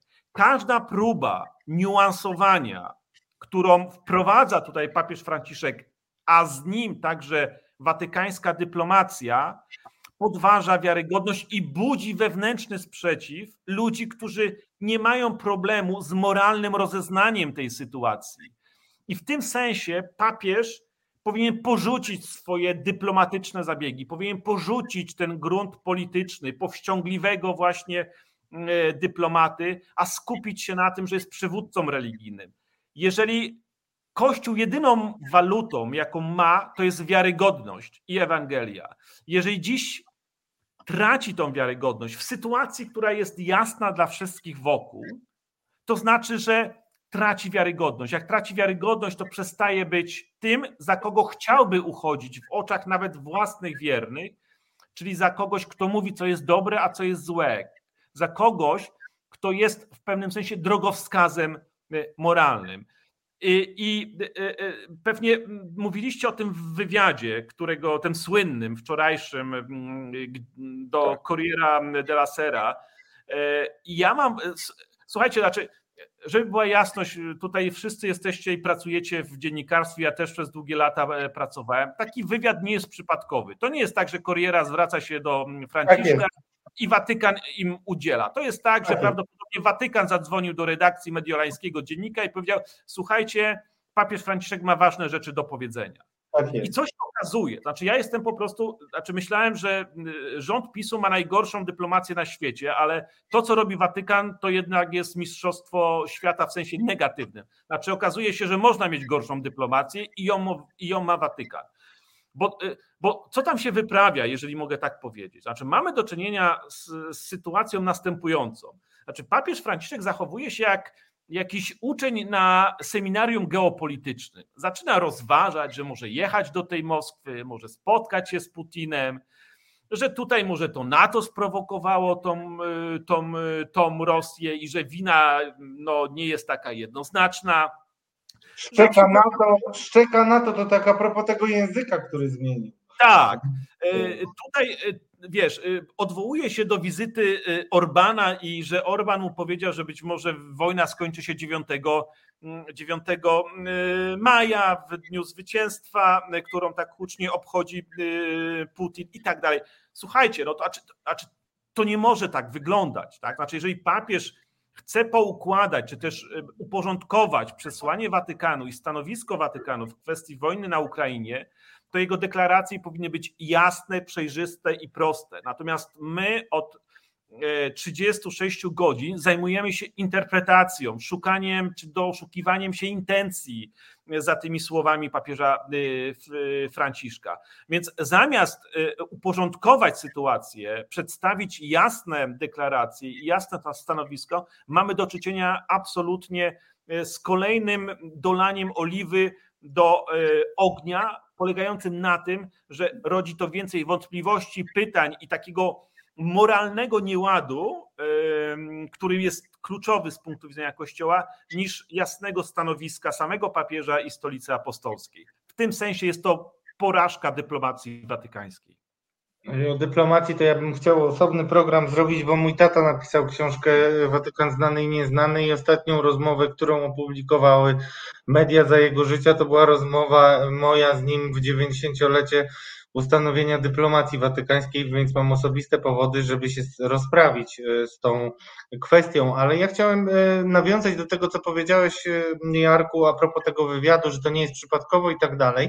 I chciałem też Państwu uświadomić, bo mm, w Polsce dość jednoznaczne, mm, tylko powiedzmy różniące się skalą no, krytyki wypowiedzi się pojawiały. Ja nie, nie widziałem specjalnie wielu y, prób y, powiedzenia, że jest wszystko ok. Natomiast, drodzy Państwo, we Włoszech jest inaczej. I to jest bardzo ważne. Dzisiaj przeczytałem tekst na wyborczej i tutaj Bartosz Chlebowicz, autor, pisze, jak rozumiem, z Florencji, analizuje echa tego wywiadu i pisze tak że wywiad, który w Polsce wywołał oburzenie, we, Włosz we Włoszech papież zbiera za niego głównie pochwały, a jego wypowiedzi dają wiatr w żagle politykom, którzy pragną unormowania stosunków z Rosją. Komentatorzy podkreślają poczucie realizmu Franciszka. E, I to jest, drodzy Państwo, najlepszy obraz szkody, która mm, się wydarzyła, bo to nie jest tylko nawet, bo to jest porażka, na, nawiązuje do tego, co powiedział e, Jarosław Makowski.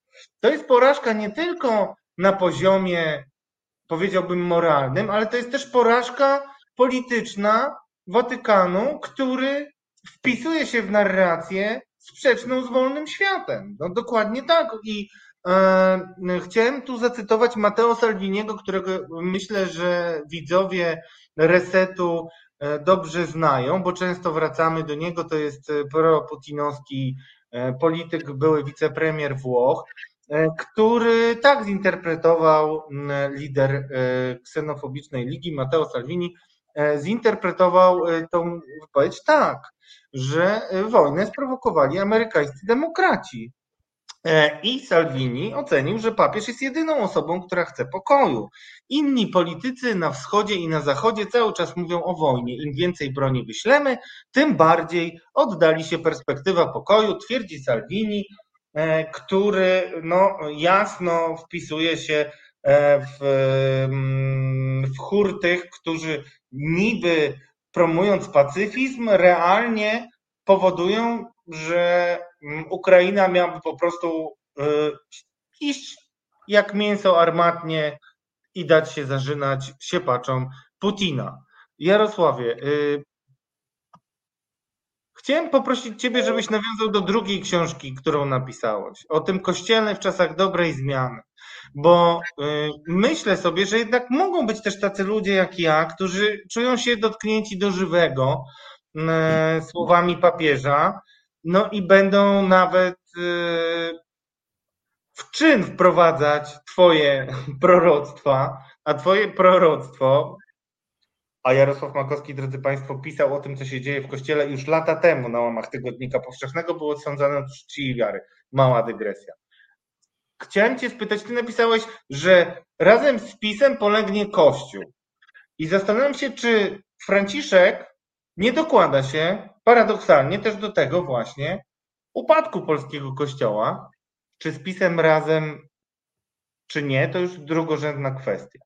Jak Ty uważasz, jak te słowa i ta jego postawa wobec wojny na społeczeństwo może podziałać. Społeczeństwo, które otwiera swoje drzwi od domów, przyjmuje e, do swojej kuchni, je przy jednym stole i tak dalej. Jego społeczeństwo zdaliśmy e, egzamin.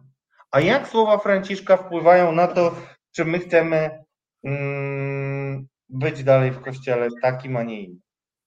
No, to jest dokładnie chyba ten dylemat, który zarysowałeś i który się e, jawi w bardzo wielu sercach i głowach e, Polek i Polaków, że już e, dzisiaj jest około 3 milionów ludzi, którzy uciekli przed złem cierpieniem z Ukrainy. Spotkali się tutaj w przygniatającej większości z solidarnością, z empatią, ze zrozumieniem.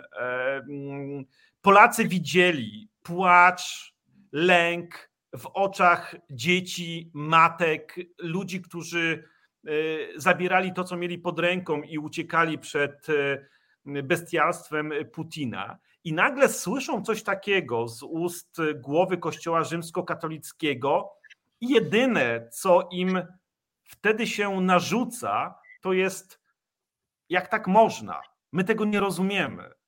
To jest, to jest absolutnie relatywizowanie tego, co się na naszych oczach y, wydarzyło i wciąż jeszcze przecież dzieje. W tym sensie, mm, jak powiadam, wielu ludzi mm, może zrobić to, o czym pisałem w swojej książce mm, y, o Kościele w czasach dobrej zmiany. To znaczy, z jednej strony wiara będzie prywatyzowana, a z drugiej strony będzie indywidualizowana. To znaczy, jakby instytucja kościelna w ostatnich latach pokazała, że w zasadzie jest zbędna, że a z drugiej strony my, jako wierni, też dochodzimy do wniosku, że nie jest nam potrzebna w przeżywaniu naszej wiary, prawda? Znaczy, czas pandemii, czas wojny, a wcześniej niemożność rozliczenia się ze skandali pedofilskich pokazują, że mamy do czynienia z instytucją, która jest dysfunkcyjna, która w sytuacjach, kiedy wymaga się od niej współczucia, delikatności, czułości, troski, zrozumienia, ona zawodzi na podstawowym poziomie. E, dlatego e, wydaje mi się, że mm, papież Franciszek nie pomaga Kościołowi w Polsce, prawda? Znaczy, że dokłada swoją cegiełkę do tego, że ludzie rzeczywiście uznają, iż Kościół de facto nawet nie pomaga, ale przeszkadza w przeżywaniu swojej wiary E, w Jezusa Chrystusa. Stąd e, moja, e, moje przeczucie i moja intuicja podpowiada mi, że, że być może jest tak, jak pisałem, że jest to dopust Boży, aby pokazać, że nie wolno swojej wiary zasadzać ani w instytucjach, ani w autorytetach, ani w układach, że tak naprawdę e, w tym sensie będę bardzo protestancki. Wiara jest indywidualnym i osobistym doświadczeniem mm, i kontaktem z Twórcą. To tu rozgrywa się coś, co jest A najważniejsze i coś, co, mm, co jakby mm, no, nie zawodzi, prawda? Znaczy w tym sensie, że, że nie ma tych Y, y, sztucznych podpórek, y, na których do tej pory budowaliśmy swój gmach zwany chrześcijańską wiarą. Jeszcze chcę dodać jedną rzecz, bo e, mm, wyjaśnić, pamiętacie pewnie i tą słynną wypowiedź, która też wzburzyła opinię publiczną, kiedy papież Franciszek napisał na twicie, że wszyscy jesteśmy winni. Prawda? To było w kontekście E, no, tych pierwszych dramatycznych odkryć e, bestialstwa żołnierzy rosyjskich. Otóż e, moja teologiczna intuicja, i tutaj Wiktor być może mnie poprawisz, ale to stwierdzenie, że wszyscy jesteśmy winni, jest z gruntu fałszywe. Otóż wszyscy jesteśmy odpowiedzialni, znaczy odpowiedzialni za świat, czy kształt świata, w którym żyjemy ale nie wszyscy jesteśmy winni. Tutaj winę ponosi absolutnie Rosja i Putin. Ale dlaczego mm, papież uciekł się do tego stwierdzenia? I tu mm, dwa słowa wyjaśnienia. Otóż Kościół w swojej tradycji teologicznej doskonale potrafi obsługiwać winnych grzeszników. Winnych grzeszników. Ma dla nich konfesjonał, ma dla nich zadośćuczynienie, ma dla nich rozgrzeszenie i ma dla nich przebaczenie. Kościół i teologia katolicka nie potrafi sobie natomiast radzić z niewinnymi ofiarami. To było dokładnie to samo w przypadku niewinnych ofiar księży pedofilii, bo nie ma dla nich nic do zaproponowania w sensie teologicznym. W zasadzie ma tylko do zaproponowania to, żeby uklęknąć przed niewinnymi ofiarami, bo one pytają, jak to jest możliwe, że w tej instytucji dochodziło do takich zbrodni, że na to pozwalał dobry i miłosierny Bóg, prawda? Więc e, tak, w wolnym i demokratycznym społeczeństwie jesteś, wszyscy jesteśmy odpowiedzialni za jego kształt, ale w wolnym i demokratycznym społeczeństwie jasno powinniśmy wskazywać, kto jest winny i za to powinien ponosić karę. I mam nadzieję, że za to poniesie karę e, Putin. Dzisiaj nie wolno mu właśnie pozwolić na wyjście z twarzą, jakby niektórzy chcieli. Robert Wiktor, nie wiem, czy chciałbyś teologicznie się też wypowiedzieć, ale na pewno powtarzam pytanie Wiesz, też do mogę ciebie. powiedzieć, jakby nie jestem teologiem jakimś tam wielkim. E, Teologicznie te słowa wszyscy jesteśmy winni, da się, e, że tak się wyrażę, obronić. Bo grzech pierworodny, prawda, więc wszyscy jesteśmy skażeni i tak dalej. Więc to można próbować e, obronić. Natomiast na pewno, na pewno te słowa jakby e, w związku z tym, że padły w ściśle określonym momencie, prawda? No to były zupełnie, no, mm, no był to strzał e, w kolano. e, e, Papież sam sobie strzelił w kolano. E, Ja myślę, że jest jeszcze jedna rzecz, o której troszkę warto e, dopowiedzieć, bo znowu wojna, prawda? No tak sobie najczęściej wojnę wyobrażamy, że to jest jakiś front, prawda? Z jednej strony tam żołnierze, z drugiej strony żołnierze, jakieś tam czołgi, prawda? Teraz tam jakieś wyrzutnie najróżniejsze. Panowie do siebie wzajemnie strzelają, tam jedni drugich atakują i tak dalej.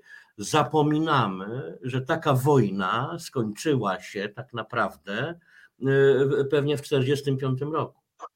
Że teraz wojna to nie jest tylko strzelanka, to są ataki hakerskie, to jest rozbijanie, e, mm, nazwijmy to tego mm, aliansu, prawda, e, zachodniego czy NATO, które pomaga Ukrainie. To wszystko jest jakiś element wojny. I teraz papież tym swoim tekstem tak naprawdę pokazuje, że no nie, no słuchajcie, no trzeba się jakoś z Rosjanami dogadać, no prawda, to oni też, ci żołnierze też cierpią i umierają. No y, gdzieś zatraca się i on zatracił, no właśnie jasną, konkretną granicę, kto jest mordercą, a kto jest mordowanym. To ostatnio, parę dni temu, bardzo wyraźnie też powiedział mm, patriarcha Bartłomiej, pa- patriarcha Konstantynopola, że nigdy y, Rosjanie z tego, co zrobili, no nie dadzą, y, nie, nie można ich oczyścić. To jest potworność, która się będzie za nimi ciągnęła przez pokolenia, prawda? On mógł. Franciszek nie potrafi wy, wy, wydusić tych słów z siebie. A to nie jest długi tekst. Na polecenie Putina Rosja napadła na Ukrainę i wszczęła wojnę. Nie wiem, siedem słów, osiem słów. To mu nie może przejść przez gardło. Ja tego nie rozumiem, bo albo on jest głową państwa Watykanu, no to niech sobie siedzi na tych 44 hektarach, łazi po tych ogrodach watykańskich, albo jest papieżem kościoła, pasterzem, pasterzem, który ma także władzę e, e, e, nauczania, wskazywania wiernym, co jest dobre, a co jest złe. Albo, albo, albo jesteś politykiem, albo jesteś papieżem. No tak, chociaż problem z rozróżnieniem tych dwóch y, ról y, nie jest y, nowy. I z takim problemem też mierzył się Jan Paweł II i mierzył się moim zdaniem z sukcesem, bo i sukcesy na arenie politycznej, a przecież nie brakuje e, wcale autorytetów historycznych, historyków, którzy wskazują na wielką rolę dla pokoju i dla niedopuszczenia do eskalacji konfliktu czy też wojny nuklearnej papież ma. I tutaj ja mógłbym to bronić na bardzo wielu e, polach tej tezy. Ale wracam jeszcze raz e, i jeszcze raz Cię poproszę, Robert, o krótką wypowiedź. Jak Ty uważasz, jak to wpłynie na tą sytuację kościoła, który i tak już y, pęka w szwach, tak, znaczy pęka w szwach to raczej odwrotnie. No. Rozłazi się, rozłazi. Tak, rozłazi się. Wiatr już zaczyna hulać, co, co po niektórych świątyniach. E, I jak to może, czy to w ogóle może wpłynąć? Bo jednak widzę też ten materiał, nawet y, y, rozmawiając z Wami, oczywiście mam cały czas nasłuch, widziałem, że jeszcze cały czas media tym żyją było i tak wielu niechętnym, niechętnych y, Franciszkowi y, ludzi w polskim kościele, ale z zupełnie innych y, powodów. No i zastanawiam się, jak to, o których wspominał Jarosław Makowski. I zastanawiam się, jaki, jaki to może być efekt. Czy to będzie umocnienie w pewien sposób, czy, czy hierarchowie będą potrafili, hierarchowie, którzy tutaj, jeśli chodzi o Ukrainę, to specjalnie sobie nie nagrabili, przynajmniej ja nie zauważyłem, polscy hierarchowie, czy będą potrafili to wykorzystać jeszcze tak, żeby jeszcze tutaj szczypnąć Franciszka i pokazać, że to nasza droga narodowo-katolicka jest tą właściwą. I może tak będą próbowali grać, bo nie mieli problemu z tym, żeby lekceważyć sobie wezwania Franciszka do tego, żeby przy, przyjmować uchodźców. Potrafili to puścić mimo uchem.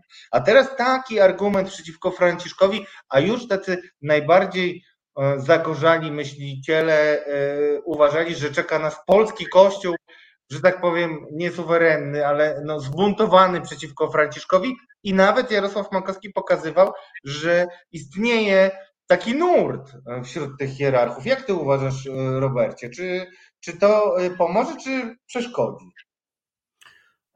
Ale ja myślę, że pogłębi polaryzację, pogłębi podział, po prostu to od początku pontyfikatu Franciszka można było obserwować, że e, e, e, znaczna część episkopatu była mu przeciwna, wprost przeciwna. Przecież oczywiście nikt tego głośno nie mówił, że jestem prawda, wrogiem, czy, czy, czy nie popieram papieża Franciszka. Podobnie było ze społeczeństwem, to się jakoś tam rozkładało. Ja myślę, że w tej chwili ten podział się po prostu pogłębi część, część wiernych poczuje się jakoś tam zdradzona przez tą wypowiedź Franciszka. E, część e, uzna argumentację, że no właśnie on jest taki bardzo mm, e, radykalnie ewangeliczny, prawda, więc nie może potępić, nie może, prawda, nikogo jakby tutaj przekląć, nie może, trzeba się dogadać ja myślę, że to chyba pójdzie tak. Kolejne podziały, też pamiętaj o tym, że oczywiście to nie jest y, jedyny problem, że tak mogę, jeżeli tak mogę powiedzieć, Kościoła, nie tylko, nie tylko tym Kościół żyje, oczywiście to, to jest na, na, najgłośniejsza rzecz, ale jest jeszcze droga synodalna, która się na to wszystko nakłada, więc w tym garku no, kipi dość potężnie. Jeżeli mogę się odnieść do tego pytania, bo to jest bardzo intrygujące. Znaczy ja uważam, że rzeczywiście sytuacja polskiego kościoła rzymskokatolickiego jest szczególna. Y, nie wiem, czy się ze mną zgodzicie, czy Państwo się ze mną zgodzą, ale pamiętacie, że mm, polski kościół, a szczególnie religijna prawica, z uznaniem patrzyła na Putina i rosyjską cerkiew prawosławną, widząc w nich sojusznika w walce z gejowską Europą prawda? Mhm. To jest ten słynny tekst y, o rozsądnym konserwatyzmie. To znaczy, to jest ta propozycja, która do 24 lutego, czyli do dnia wybuchu wojny mm, w Ukrainie, sprawiała, że tak naprawdę rosyjska cerkiew prawosławna z Cyrylem na czele to był, a, to był sojusz z Kościołem rzymskokatolickim mm, w Polsce, prawda? Przeciwko tej zrelatywizowanej, rozwiązłej, e, wolnościowej, gejowskiej, przepraszam za to określenie, zachodniej Europie. Z drugiej strony e, był Franciszek, który właśnie był nazywany czerwonym papieżem, zielonym papieżem przez encyklikę mm, o ekologii, który nawoływał do przyjmowania uchodźców, co też nie mm, korespondowało z, z postawami religijnej prawicy w Polsce. I nagle y, papież Franciszek był im obcy od początku, ale y, zerwał im się ten sojusz z, z rosyjską cerkwią prawosławną. No bo jak teraz paktować przeciwko Zachodowi z akolitami Putina? Prawda? Więc w tym sensie sytuacja robi się bardzo intrygująca w moim odczuciu, patrząc na to mm, przez pryzmat teologii politycznej, że ten polski kościół jest kompletnie osamotniony, znaczy polska e, prawica e, religijna nie ma już sojuszu z, z, tym papieżem, to nie jest nasz papież. Oni to wprost de facto mówią. Z drugiej strony nie mogą powiedzieć, e, że sojusznikiem jest Cyryl, no bo jest, bo jest akolitą e, Putina, prawda?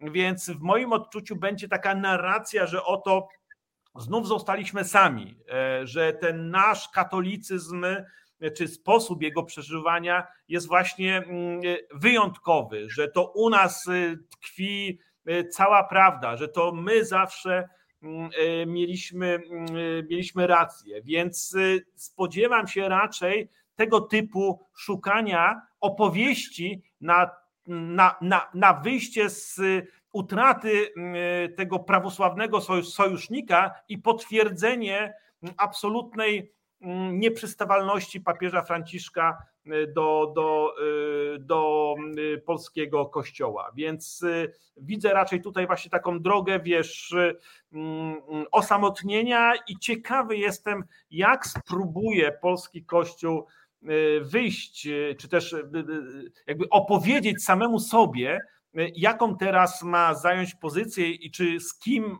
jeżeli w ogóle, ma szukać sojuszy.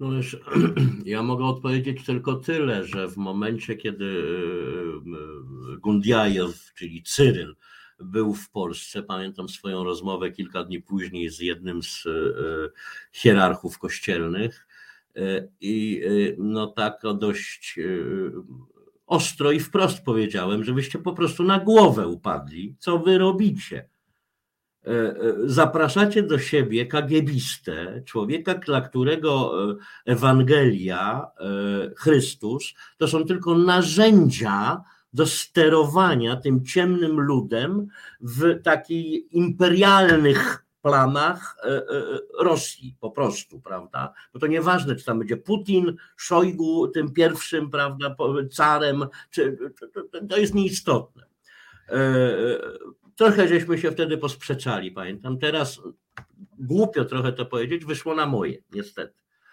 E, nasi, podejrzewam, ta, ta, ta prawica katolicka, jeżeli tak to mogę nazwać, i tego się też trochę obawiam, może skusić się na skopiowanie pewnego rozwiązania, które, które ma, e, e, które jest w cerkwi prawosławnej rosyjskiej. We mnie niepokój budzi to, że oni mogą próbować przeszczepić, a już trochę tego u nas jest, ideę, e, tam jest święta Ruś, żeby u nas przez przypadek nie wyrodziło się to w przekonanie o wyjątkowości świętości i tak dalej, te, tego wszystkiego, co jest u nas. Żebyśmy my nie zaczęli zbaczać w to, co ich doprowadziło no, do totalnego upadku. Jest, to znaczy,